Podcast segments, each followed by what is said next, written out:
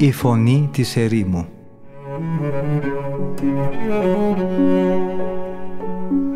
Συνομιλίες με τους Αγίους Πατέρες της ερήμου Την εκπομπή παρουσιάζει ο πρωτοπρεσβύτερος Ματθαίος Χάλαρης.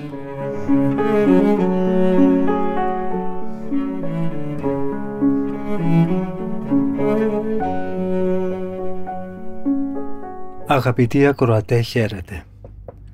Από το φιλόξενο και φιλόθεο διαδικτυακό ραδιοφωνικό σταθμό της Πεμπτουσίας ακούτε την εκπομπή «Η Φωνή της Ερήμου» που επιμελείται και παρουσιάζει ο πρωτοπρεσβύτερος Ματθαίος Χάλαρης. Θα συνεχίσουμε και σήμερα το αφιέρωμά μας στον διάλογο που είχε ο Αβάς Κασιανός με τον Αβά Μωυσή, τον οποίον συνάντησε στα βάθη της ερήμου της Αιγύπτου. Λέει ο Αβάς Μωυσής, το πρώτο που πρέπει να γνωρίζουμε είναι ο άμεσος σκοπός και ο καθημερινός στόχος στον οποίον μένοντας πιστοί θα μπορέσουμε να πετύχουμε τον τελικό σκοπό μας. Πρέπει να γνωρίζουμε πως σε όλες τις επιστήμες και τις τέχνες είναι ανάγκη να βάζουμε ως πρωταρχική προσπάθεια το σκοπό. Να υπάρχει δηλαδή προοφθαλμόν ένας στόχος πάνω στον οποίο θα εργάζεται κανείς συνεχώς.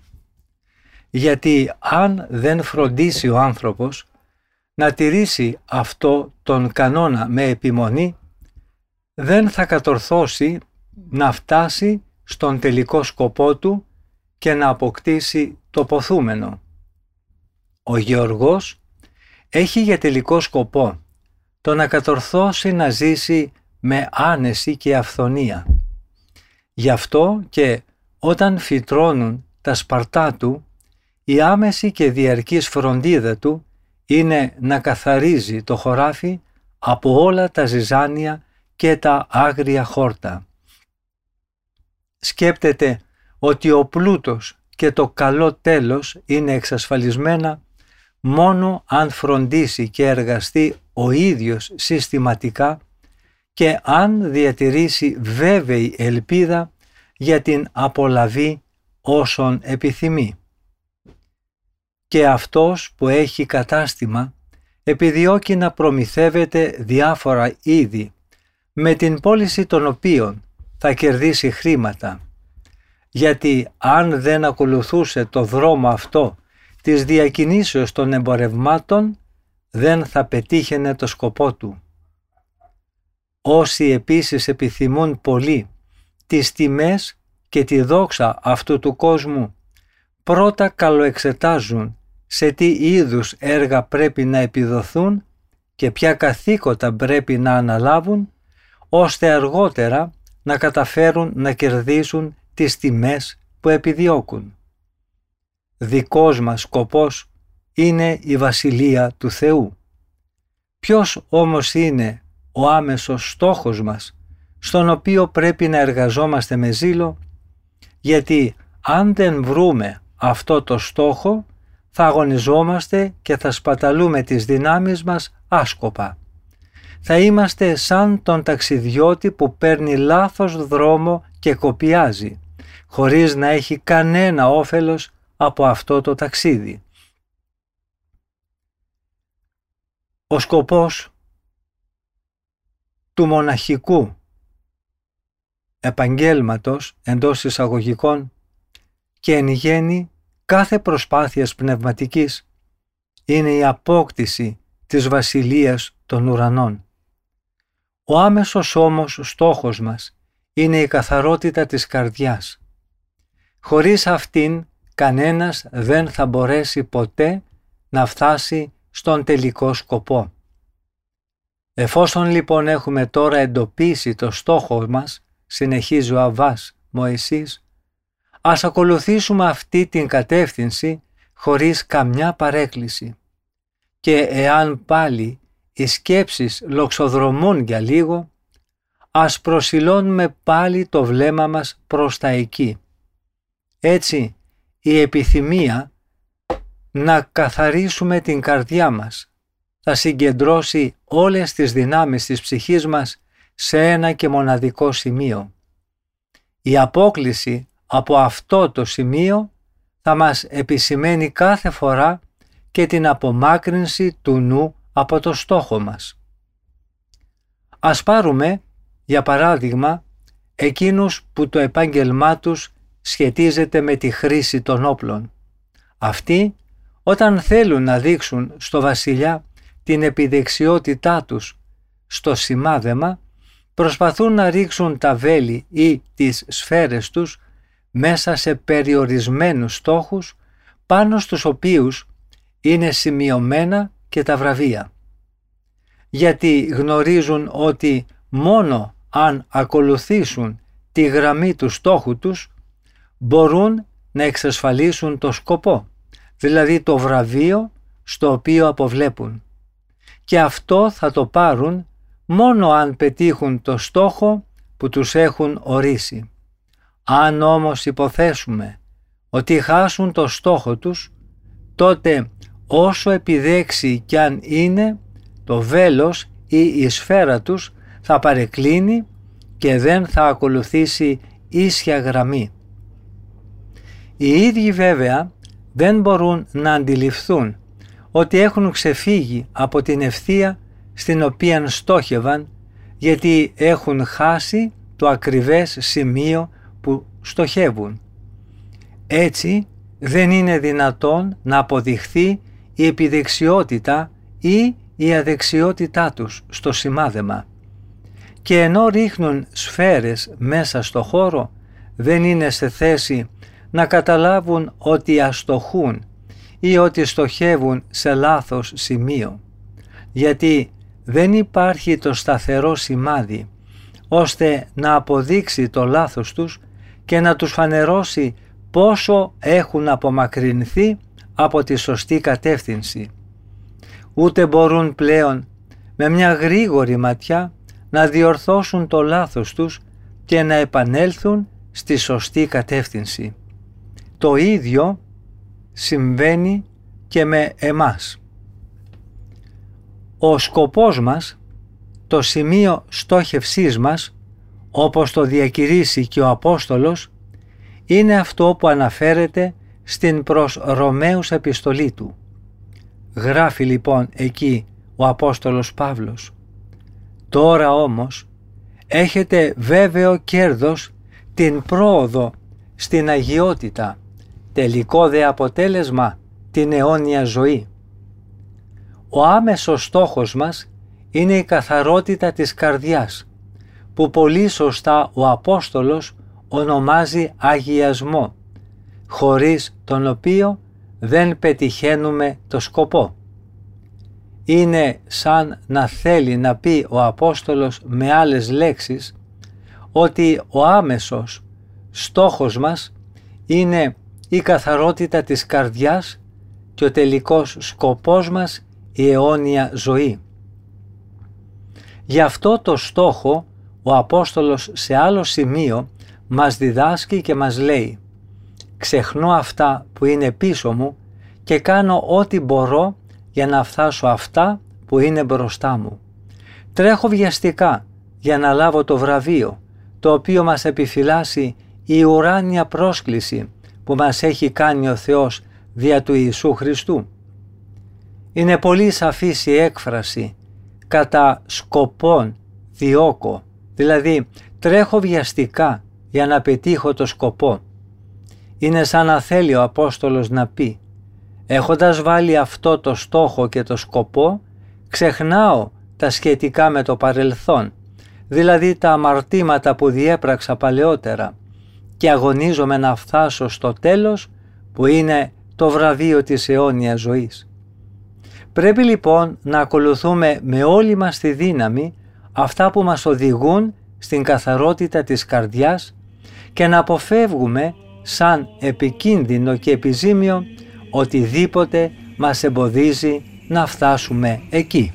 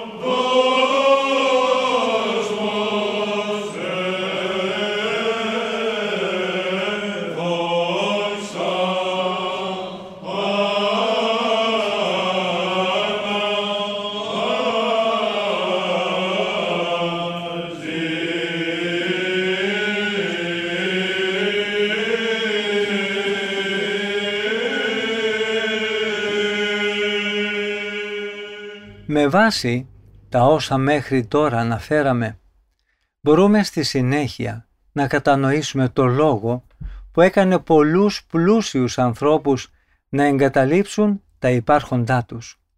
Και δεν εννοώ, συνεχίζει ο Αβάς εσείς, μονάχα το λίγο χρυσάφι ή κάποια ασημικά, αλλά μιλάω για ατράνταχτες περιουσίες.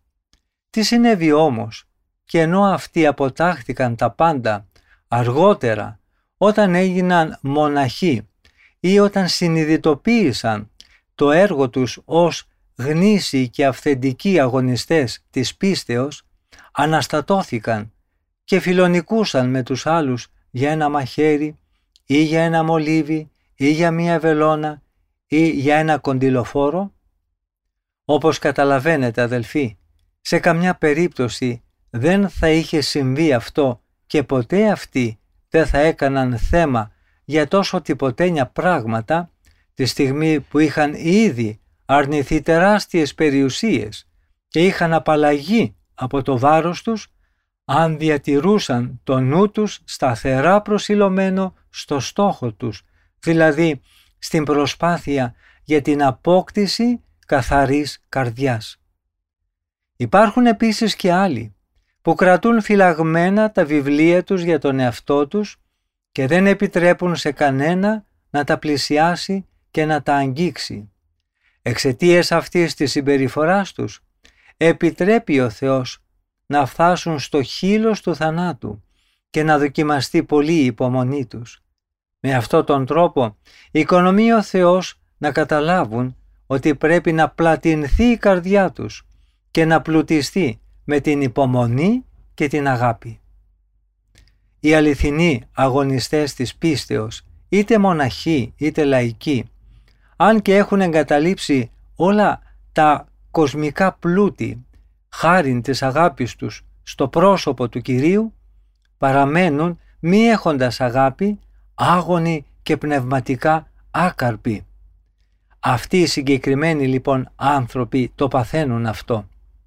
Και αυτό γιατί εξακολουθούν να είναι προσκολλημένοι σε μηδαμινά και ασήμαντα πράγματα και να βρίσκονται εξαιτίας τους διαρκώς ταραγμένοι.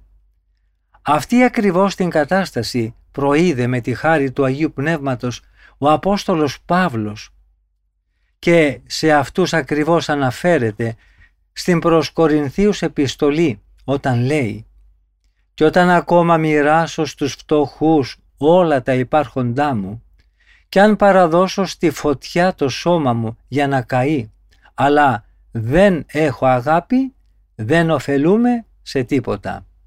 Είναι λοιπόν ξεκάθαρο η τελειότητα δεν αποκτάται ούτε με την αυταπάρνηση, ούτε με τη διάθεση του πλούτου στους στοχούς, ούτε με την καταφρόνηση της δόξας και των τιμών. Στην τελειότητα φτάνει κανείς μονάχα με την αγάπη. Στη συνέχεια περιγράφει ο Απόστολος Παύλος αναλυτικά τα ενδεικτικά στοιχεία της αγάπης, που βασικά είναι η καθαρότητα της καρδιάς. Λέει λοιπόν Εκείνος που αγαπάει δεν ζηλοφθονεί, δεν υπερηφανεύεται, δεν είναι ευερέθιστος, ξεχνάει το κακό που του έχουν κάνει, δεν είναι εγωιστής, δεν χαίρεται για το κακό και για το άδικο που γίνεται. Τι νόημα άραγε έχουν όλα αυτά; Το βαθύτερο ασφαλώς νόημά τους είναι ότι πρέπει να φτάσουμε στο σημείο να προσφέρουμε στον Θεό μια τέλεια και καθαρή καρδιά και να αγωνιζόμαστε να την φυλάμε ειρηνική, μακριά από κάθε είδους ταραχή. Όλος ο αγώνας μας πρέπει να στοχεύει στην απόκτηση καθαρής καρδιάς. Το λέμε και το επαναλαμβάνουμε για να τυπωθεί καλά μέσα στο νου μας. Για χάρη της πρέπει να αποζητάμε την ησυχία. Για αυτήν την καθαρότητα πρέπει να νηστεύουμε. Για αυτήν πρέπει να αγρυπνούμε, να υπομένουμε την κακοπάθεια, να γυμνητεύουμε, να μελετούμε. Για αυτήν πρέπει να ασκούμαστε σε όλες τις άλλες αρετές με τις οποίες θα μπορέσουμε να προετοιμάσουμε την καρδιά μας και να την φυλάξουμε άθικτη από τα πάθη.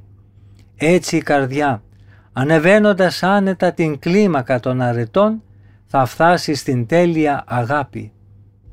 Ας πάμε τώρα στο θέμα των ασκήσεων, των πνευματικών αυτών γυμνασμάτων, για το οποίο πριν μιλήσουμε θα πρέπει να έχουμε στο νου μας ότι ο αληθινός αγωνιστής του Χριστού είναι αυτός ο οποίος διαρκώς γυμνάζεται και ασκείται πνευματικά. Θα πρέπει να έχουμε υπόψη μας ότι δεν πρέπει ποτέ να νικηθούμε από το θυμό, από την οργή ή από κάποιο άλλο πάθος.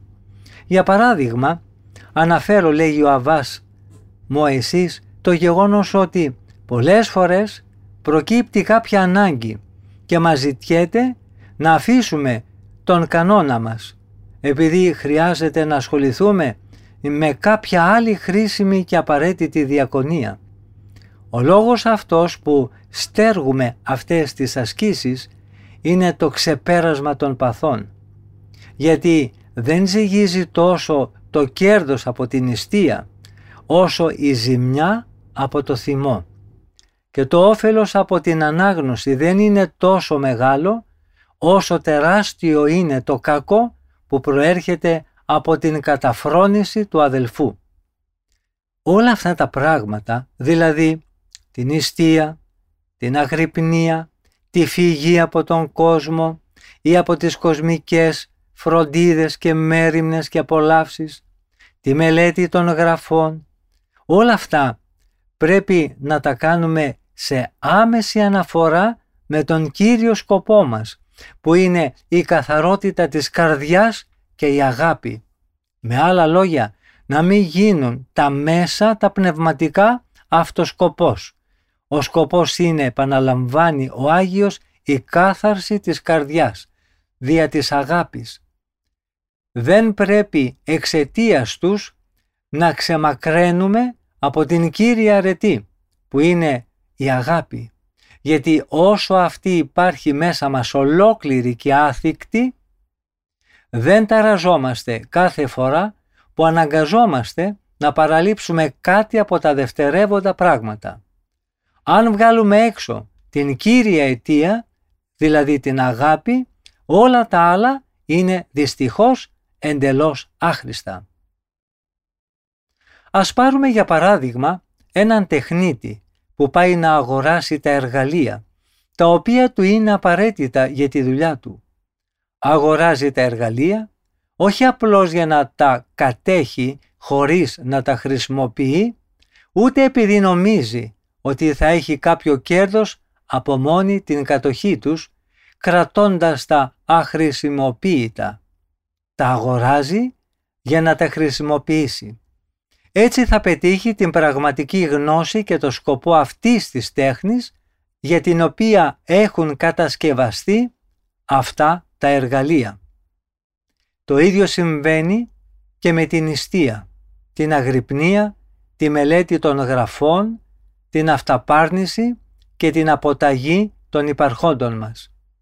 Όλα αυτά δεν είναι η τελειότητα, αλλά τα εργαλεία για την απόκτηση της τελειότητας.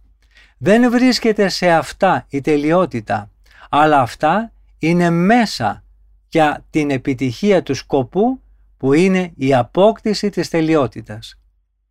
Όποιος αναπάβεται στα μέσα αυτά και είναι ικανοποιημένος με την απόκτησή τους, σαν να επρόκειτο για την κορυφή των αγαθών, αυτός ματαιοπονεί. Αυτός έχει βάλει σκοπό του τις διάφορες επιμέρους αρετές και σταματάει μέχρι εκεί χωρίς να μπορεί να δει μακρύτερα τον τελικό σκοπό για χάρη του οποίου αγωνίζεται. Αυτός έχει τα εργαλεία της τέχνης του, αλλά αγνοεί το σκοπό στον οποίο ασφαλώς βρίσκεται το όλο νόημα και η αξία τους. Κάθε τι που ταράζει την καθαρότητα και την ειρήνη του νου, όσο χρήσιμο και απαραίτητο και αν φαίνεται, πρέπει να απορρίπτεται ως επιζήμιο. Αν πορευτούμε λοιπόν πάνω σε αυτή την βάση και σε αυτό τον κανόνα θα αποφύγουμε τη βλάβη που συντελείται μέσα μας από τα λάθη και τις ιδιοτροπίες. Έτσι θα πορευόμαστε σωστά και κατευθείαν προς το σκοπό μας και θα φτάσουμε σε αυτόν με επιτυχία.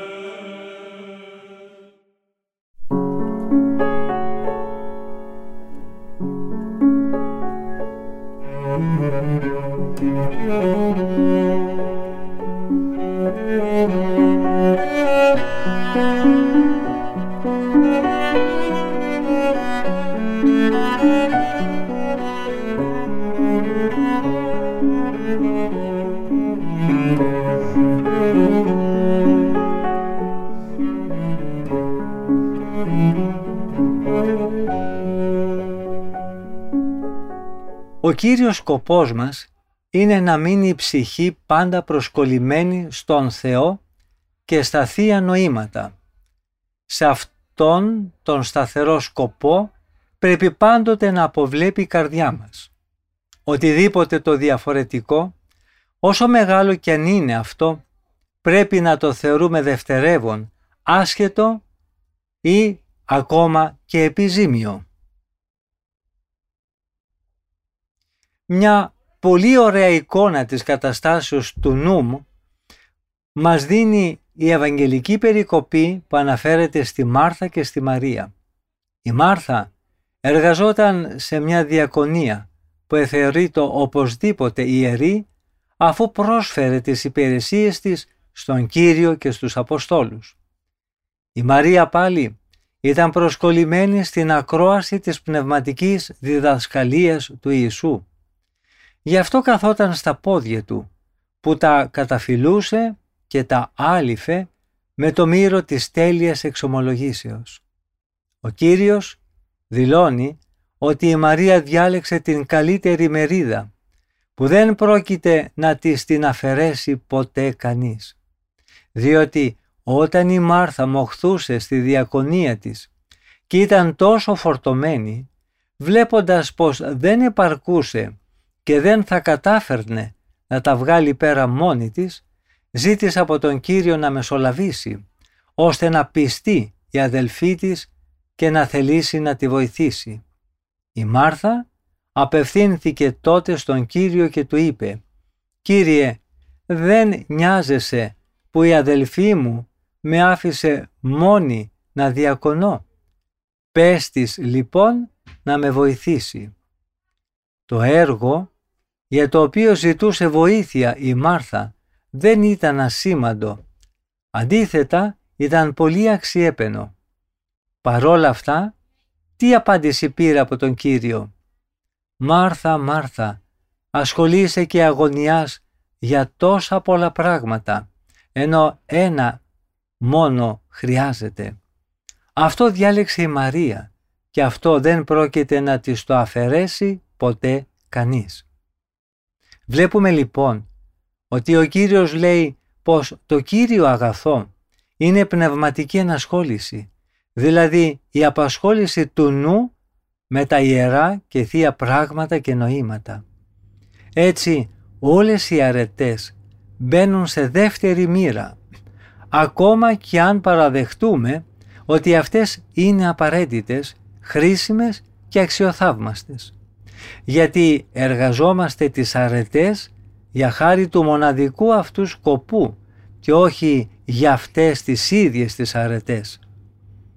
Όταν λοιπόν ο Κύριος λέει στη Μάρθα ότι ασχολείσαι και αγωνιάς για τόσα πολλά πράγματα ενώ ένα μόνο χρειάζεται φανερώνει ότι το Κύριο αγαθό είναι η ενατένιση του προσώπου Του και όχι η πρακτική εργασία, όσο και αν αυτή η ίδια είναι αξιέπαινη και αποδοτική. Δηλώνει ακόμα ότι η κοινωνία με τον Κύριο είναι στην πραγματικότητα έργο απλό, αλλά το μοναδικό και αποκλειστικό και ότι ελάχιστα πράγματα μας είναι απαραίτητα. Ένα μόνο χρειάζεται για να επιτύχουμε την τέλεια μακαριότητα. Η μακαριότητα εξασφαλίζεται πρώτα-πρώτα όταν αρχίζει κανείς και μελετά τη ζωή των διαφόρων Αγίων. Στη συνέχεια, αν προκόψει πνευματικά από την ενασχόληση με τη ζωή των Αγίων, φτάνει με τη χάρη του Θεού σε αυτό που είναι το ένα, το μοναδικό, δηλαδή κατορθώνει να κρατάει μόνο τη μνήμη του Θεού και να ζει μέσα στην παρουσία Του. Έτσι προσπερνάει κανείς το βίο και την πολιτεία των Αγίων και τρέφεται μόνο από την κοινωνία του με τον Θεό. Και γι' αυτό εκείνο που διάλεξε η Μαρία δεν πρόκειται να της το αφαιρέσει ποτέ κανείς. Πρέπει όμως να επιμείνουμε λίγο σε αυτό και να το μελετήσουμε με περισσότερη προσοχή. Όταν ο Κύριος λέει ότι η Μαρία διάλεξε την αγαθή μερίδα, αν και δεν αναφέρεται τίποτα για τη Μάρθα, όμως σαφώς αφήνει να φανεί ότι η απασχόληση της Μάρθας είναι κατώτερη και όταν λέει δεν πρόκειται να τη το αφαιρέσει κανείς, φανερώνει ότι η μερίδα της Μάρθας θα αφαιρεθεί κάποια στιγμή. Γιατί ως διακονία που αναφέρεται στο σώμα δεν θα μπορέσει να διαρκέσει αιώνια, ενώ η επιθυμία της Μαρίας δεν μπορεί να βρει ποτέ κορεσμό. Λέει ο Αβάς Χασιανός, τότε εμείς γέροντα, από όσα ακούσαμε, τι μπορούμε να κάνουμε, τι θα γίνει λοιπόν με εμάς; Δεν θα μας αναγνωριστεί ο αγώνας για την ιστία, για την επιμέλεια στη μελέτη, για τα έργα της αγάπης και της δικαιοσύνης, για την ευσέβεια και το φιλόχριστο ήθος; Όλα αυτά, γέροντα, θα σταματήσουν να υπάρχουν, θα νεκρωθούν μαζί με αυτούς που τα έκαναν τη στιγμή που και ο ίδιος ο Κύριος υπόσχεται ως αμοιβή για αυτά τα έργα τη Βασιλεία των Ουρανών. Γιατί εκείνος είπε «Ελάτε οι ευλογημένοι από τον Πατέρα μου, κληρονομήστε τη Βασιλεία που σας έχει ετοιμαστεί από την αρχή του κόσμου, γιατί πείνασα και μου δώσατε να φάω, δίψασα και μου δώσατε να πιω. Πώς είναι δυνατόν να μην αναγνωριστούν αυτά τα έργα αφού εκείνοι που τα κάνουν θα γίνουν δεκτοί εξαιτίας αυτών ακριβώς των έργων στη Βασιλεία των Ουρανών; Και στο ερώτημα αυτό απαντά ο Αβάς μου εσείς. Δεν εννοώ πάτερ ότι θα αφαιρεθεί αμοιβή για τα καλά έργα διότι ο ίδιος ο Κύριος πάλι είπε και όποιος δώσει σε έναν από αυτούς τους άσημους ένα ποτήρι κρύο νερό, επειδή είναι μαθητής μου, αλήθεια σας λέω, θα λάβει την αμοιβή του. Έχω όμως τη γνώμη, συνεχίζει ο Αβάς εσείς, ότι ένα έργο που επιβάλλεται είτε από τις ανάγκες του σώματος, είτε από την εναντίωση της άρκας, είτε από την αδικία αυτού του κόσμου, τελικά θα αφαιρεθεί.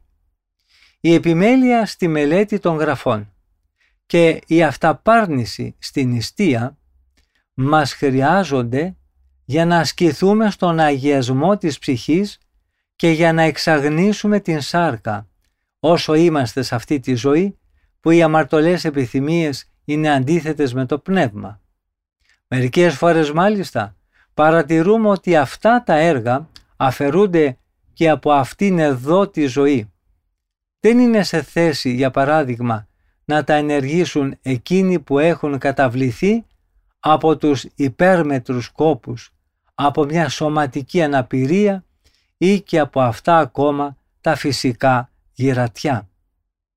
Αν λοιπόν αυτό συμβαίνει και από αυτήν εδώ τη ζωή, πόσο περισσότερο θα βρει εφαρμογή τότε που όλα θα τελειώσουν, όταν αυτό που είναι φθαρτό θα μεταμορφωθεί σε άφθαρτο και όταν το σώμα που τώρα είναι σώμα ψυχικό θα αναστηθεί ως σώμα πνευματικό και η σάρκα θα είναι πλέον τέτοια που οι επιθυμίες της δεν θα στρέφονται κατά του πνεύματος. Το ίδιο ακριβώς πράγμα εννοεί και ο Απόστολος όταν λέει «Η εκγύμναση του σώματος προς ολίγων είναι ωφέλιμος. Η ευσέβεια όμως και με αυτή τη λέξη είναι βέβαιο ότι εννοεί την αγάπη, είναι ωφέλιμη για όλα, επειδή αυτή υπόσχεται τη ζωή και την τωρινή και την μελλοντική.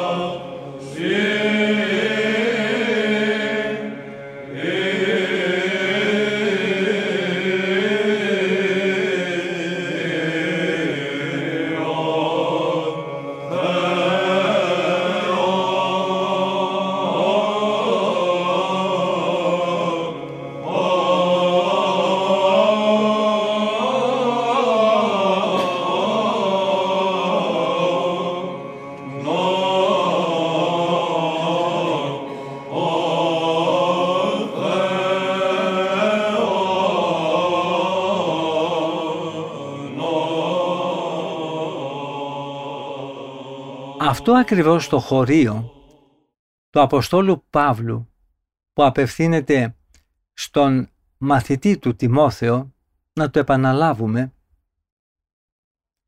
είναι ωφέλιμη για όλα η ευσέβεια, επειδή αυτή υπόσχεται τη ζωή και την τωρινή και την μελλοντική, δείχνει καθαρά ότι το έργο που είναι χρήσιμο κατά τη διάρκεια αυτής της ζωής όπως για παράδειγμα η άσκηση του σώματος, δεν θα λειτουργείται για πάντα και δεν είναι δυνατόν το έργο από μόνο του να χαρίσει την τελειότητα στον άνθρωπο εκείνον που το επιτελεί κατά τρόπο δουλικό. Οι λέξεις προς ολίγων έχουν διπλό νόημα. Έχουν πιθανόν την έννοια του χρόνου διότι η σωματική άσκηση δεν μπορεί να συνοδεύσει τον άνθρωπο πέραν του τάφου. Μπορεί όμως να αναφέρεται και στο μικρό όφελος το οποίο κερδίζει ο άνθρωπος από τη σωματική άσκηση. Διότι η λιτότητα που εφαρμόζεται στην αντιμετώπιση των σωματικών αναγκών ενδέχεται να οδηγήσει στην ολιγάρκεια δηλαδή να έχει ως αποτέλεσμα μια κάποια αρχή στην πνευματική πρόοδο. Αυτό όμως σε καμιά περίπτωση δεν είναι η αληθινή τελειότητα της αγάπης που υπόσχεται αιώνια ζωή. Θεωρούμε λοιπόν αναγκαία την άσκηση των έργων γιατί χωρίς αυτά δεν μπορούμε να ανεβούμε στο ύψος της αγάπης. Αυτά που ονομάζουμε έργα αγάπης ή έργα φιλανθρωπίας χρειάζονται σε αυτή τη ζωή που επικρατούν η αδικία και οι διαφορές μεταξύ των ανθρώπων. Ακόμα όμως και σε αυτή την περίπτωση δεν πρέπει να απαιτούμε να γίνονται οπωσδήποτε αυτά τα έργα. Αυτά πρέπει να λειτουργούνται μόνο σε περίπτωση που υπάρχουν πολύ φτωχοί, άποροι και άρρωστοι και αυτό πάλι εξαιτίας της κακίας των ανθρώπων εκείνων που κατακρατούν τα αγαθά για δική τους χρήση και πολλές φορές δεν τα χρησιμοποιούν ούτε και για τον εαυτό τους, ενώ αυτά είναι δώρο του δημιουργού και έχουν δοθεί για όλους εξίσου τους ανθρώπους. Όσο λοιπόν υπάρχει σε αυτό τον κόσμο ανισότητα, αυτά τα έργα αγάπης είναι απαραίτητα και χρήσιμα για όποιον τα λειτουργεί. Αυτός θα κερδίσει για την καλοσύνη και την φιλαδελφία του την αιώνια κληρονομιά. Στη μέλουσα ζωή όμως θα σταματήσουν τα έργα. Εκεί δεν υπάρχει ανισότητα. Εκεί πάβει πλέον να υπάρχει η ανθρώπινη αδικία. Αυτή που δικαιολογεί τα έργα της αγάπης. Εκεί όλοι θα εγκαταλείψουν οριστικά τα έργα και θα γεύονται την αγάπη του Θεού. Εκεί με τον αναλύωτα καθαρό νου τους θα εντρυφούν στα ουράνια πράγματα. Αυτό ακριβώς το έργο έχουν επιλέξει όσοι αφιερώνονται με ζήλο στη γνώση του Θεού και στον αγιασμό και την κάθαρση της καρδιάς. Αυτοί οι άνθρωποι ακούγοντας την υπόσχεση του Κυρίου και Σωτήρα μας που λέει «Μακάρι όσοι έχουν καθαρή καρδιά, γιατί αυτοί θα δουν το πρόσωπο του Θεού, επιδίδονται από αυτή εδώ τη ζωή με επιμονή σε αυτή την πνευματική εργασία, γιατί αυτό το έργο θα εξακολουθήσει να υπάρχει και όταν αργότερα το σώμα θα αναστηθεί και θα αυθαρτοποιηθεί.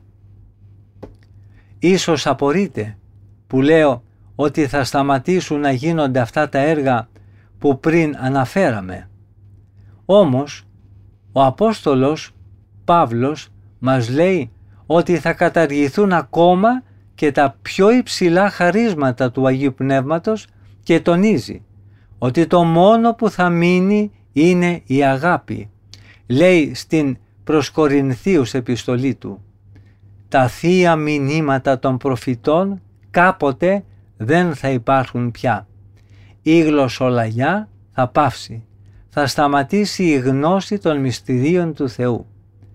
Για την αγάπη όμως λέει, ποτέ η αγάπη δεν θα πάυσει να υπάρχει, διότι όλα τα χαρίσματα χορηγούνται για ορισμένο χρόνο, όπως και όταν η ανάγκη το απαιτεί. Όταν όμως δεν θα χρειάζονται πια, οπωσδήποτε αυτά θα καταργηθούν. Μόνο η αγάπη δεν θα καταργηθεί ποτέ, γιατί η αγάπη σε αυτή τη ζωή εργάζεται μέσα μας κάθε αγαθό και χρήσιμο. Αλλά και στη μέλουσα ζωή, όταν το σώμα μας με τις ανάγκες του δεν θα υπάρχει πια, η αγάπη θα συνεχίσει να υπάρχει γεμάτη δύναμη και λαμπρότητα και δεν θα χάσει ποτέ αυτή τη δύναμή της εξαιτίας κάποιας φθοράς και ατέλειας. Αντίθετα, επειδή τα αιώνια θα είναι και άφθαρτα, η αγάπη θα παγιωθεί και θα παραμείνει εν το Θεό με πιο δυνατή φλόγα και με πιο βαθιά οικειότητα. Ρώτησε τότε τον Αβάμο εσύ, ο πατήρ Γερμανός. Ποιος όμως μπορεί να παραμένει αδιάκοπα στη θεωρία του Θεού, ενώ φέρνει το φορτίο της αδύνατης σάρκας, ποιος μπορεί να τηρήσει το νου την ώρα που δέχεται την επίσκεψη κάποιου αδελφού ή την ώρα που ο ίδιος επισκέπτεται έναν άρρωστο ή όταν κάνει εργόχειρο ή ακόμα και την ώρα που διακονεί ξένους. Ποιος επίσης δεν διακόπτει αυτή την αναφορά του στον Θεό για να κάνει τις προμήθειές του και για να φροντίσει τη συντήρησή του; Θα θέλαμε ακόμα να μας εξηγήσετε, γέροντα, πώς μπορεί ο νους του κτιστού ανθρώπου να μείνει προσκολλημένος στη θεωρία του αόρατου και ακατάληπτου Θεού; Και απαντά ο Αβάς εσείς η αδιάκοπη παραμονή του νου στο Θεό ή όπως είπατε πριν το να παραμένει κανείς απαρασάλευτα στη θεωρία του Θεού είναι πράγμα αδύνατο για τον άνθρωπο που φέρει αυτή την ασθενική σάρκα. Εκείνο που πρέπει να προσέχουμε είναι το πού έχουμε στραμμένο το νου μας και ποιο είναι το ζητούμενο στο οποίο θα πρέπει να στοχεύουμε και στο οποίο θα πρέπει να επαναφέρουμε την πνευματική μας όραση. Όταν λοιπόν ο νους εργαστεί με αυτό τον τρόπο θα χαίρεται βαθιά. Αντίθετα, θα λυπάται και θα στενάζει όταν διακόπτεται αυτή η θεϊκή κατάσταση. Πρέπει να γνωρίζουμε καλά ότι κάθε φορά που απομακρυνόμαστε από κοντά Του και δεν έχουμε στραμμένα τα νοερά μάτια της ψυχής μας προς Αυτόν, έχουμε πέσει πολύ χαμηλά και έχουμε χάσει εκείνον που είναι το ύψιστο αγαθό.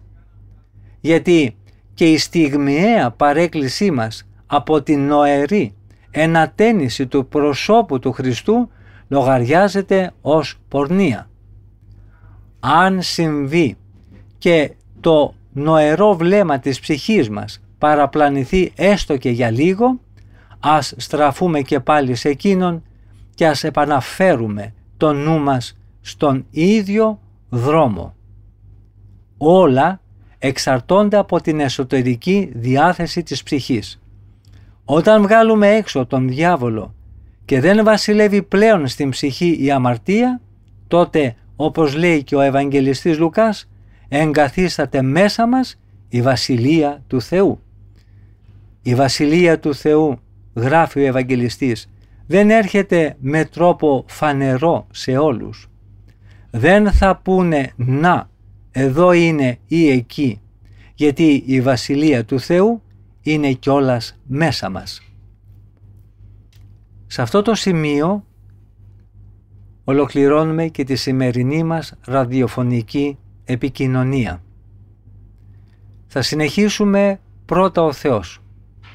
Την ερχόμενη εβδομάδα, την ίδια μέρα και ώρα, σε αυτό το τόσο πολύ ενδιαφέρον θέμα, δηλαδή την στροφή της καρδιάς προς το Θεό για τη Βασιλεία του Θεού και για το πώς θα είναι μόνιμα δοσμένη η ψυχή μας σε αυτή την ευλογημένη σχέση. Ευχαριστώ πολύ όλους και όλες εσάς που με πολύ υπομονή και προσοχή ακούσατε και τη σημερινή μας εκπομπή. Ο Θεός με θυμών.